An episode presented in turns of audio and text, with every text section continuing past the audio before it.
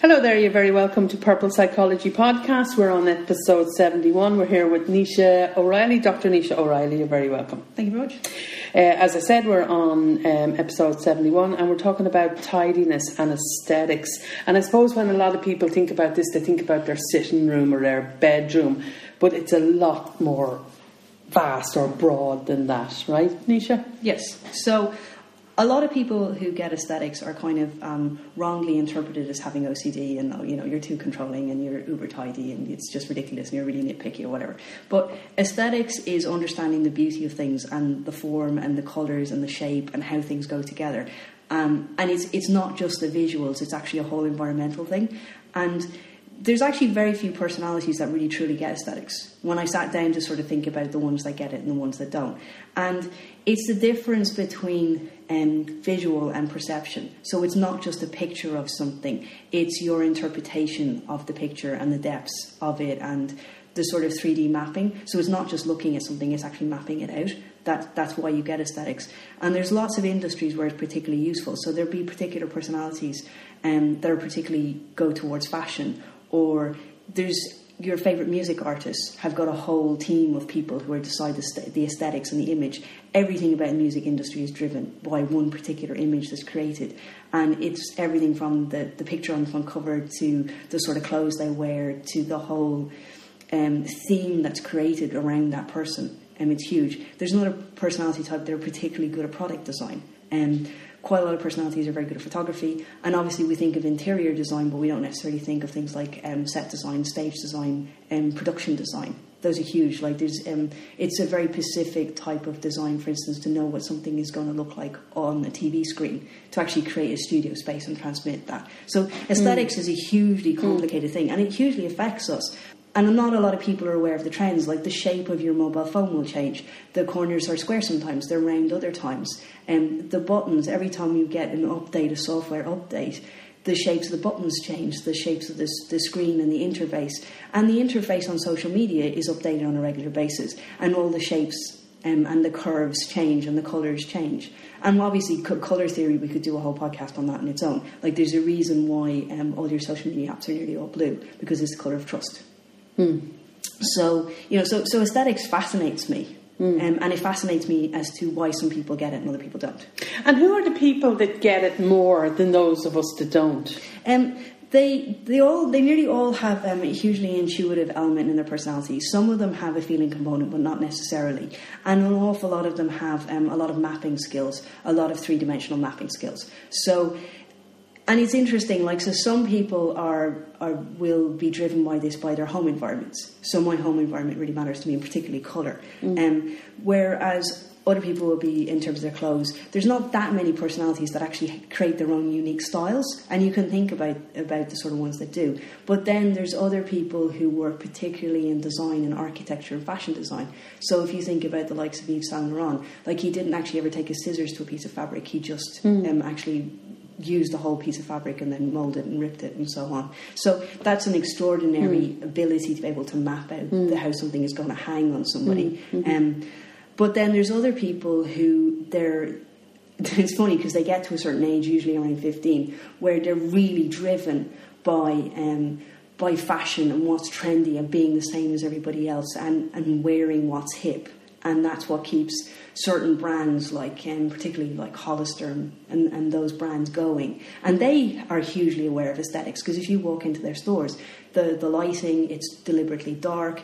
There's a perfume going in the background. There's this certain image with the models. There's models on the shop floor. You know, mm. all of that is all aesthetically driven as well. Mm. So they are feeding into what that personality want to in their image that they're trying to create. And then there's another personality who particularly enjoy. Um, they're very driven by power, so their clothes will dress, um, particularly to dominate in power, and they go for jobs that will allow them to dress in that way.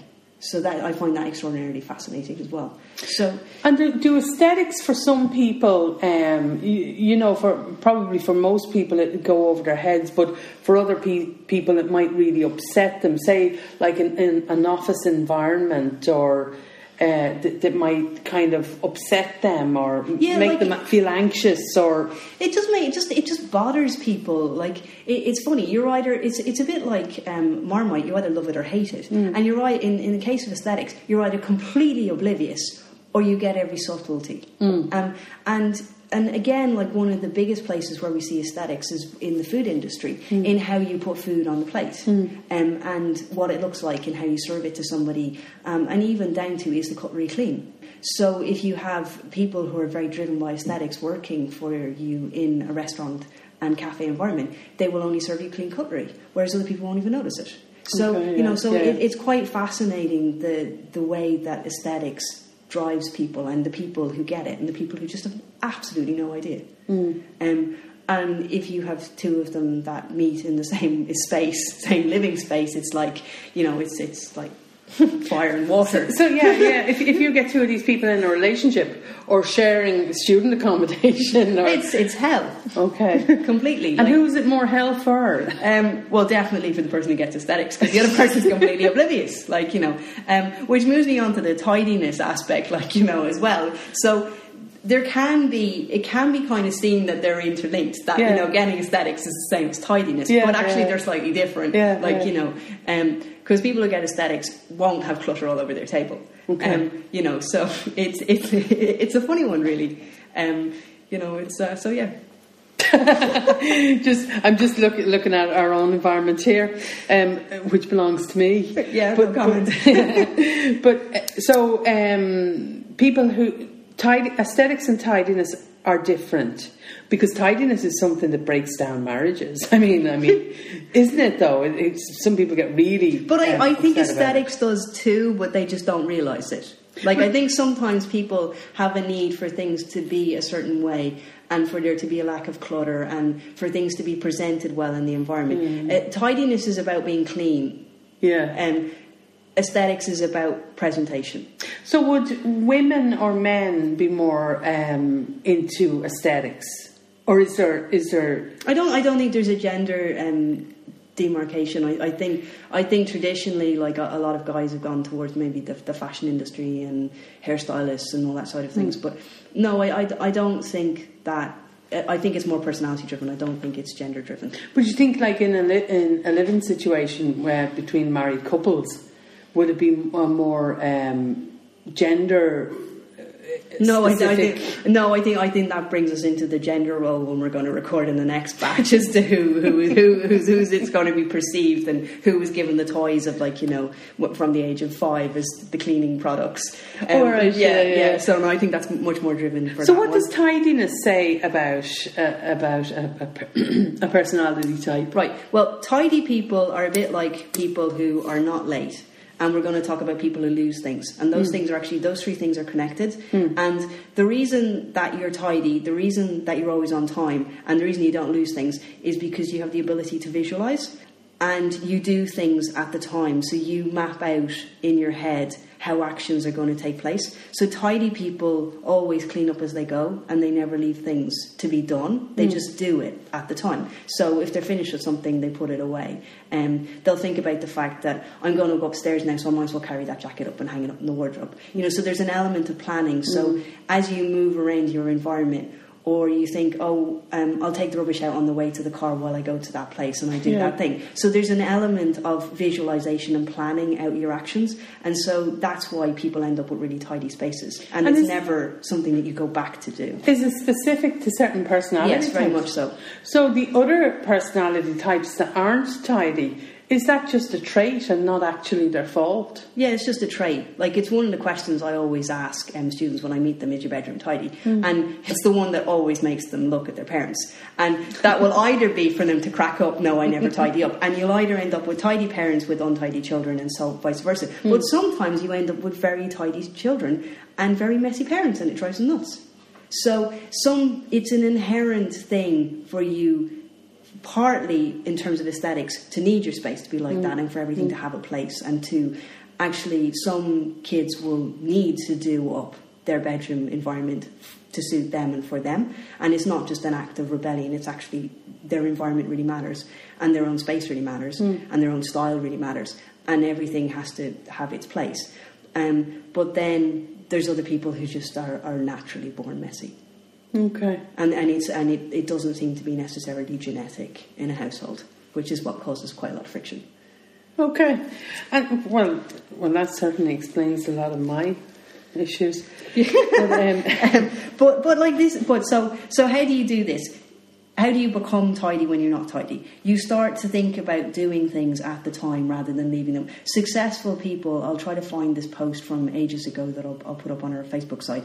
But successful people there's a number of things they don't do at the weekend and one of them is they don't spend the weekend doing laundry or doing household chores. They do a little bit all the time and they don't let it mound up. So similarly um, you don't let your laundry mound up so that you only deal with it on a Saturday and Sunday on your time off. Mm. And um, if that means buying a smaller laundry basket so that you actually it, it fits the size of one load of clothes into the washing machine, you know, and you actually organise it and do it rather than having a lot of people have ginormous laundry baskets and they let it to go to absolute overflowing point and that takes like six washes to get through. And that's a mammoth exercise Yeah. that's left for a rainy day.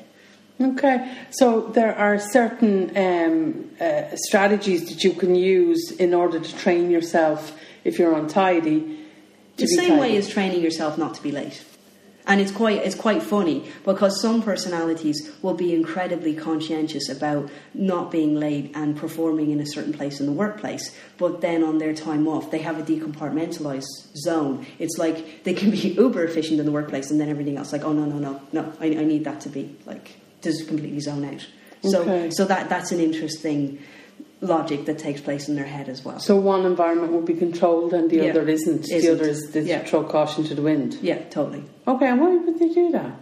Um, Why would there not be one way? Uh, you know, uh, because I think because I think what they try to do in the workplace is something that they make a specific effort to, which is why I do feel that you don't always have to be late and that you can be a tidy person because you you can be that you can see that as something that you need to do within the workplace in order to be efficient. Okay. Um, um, so there's no reason why you can't do it in your own environment as well. You just haven't programmed yourself to do it. Okay. All right. You happy with that? Totally. Well, then let's end it there while I tidy up space.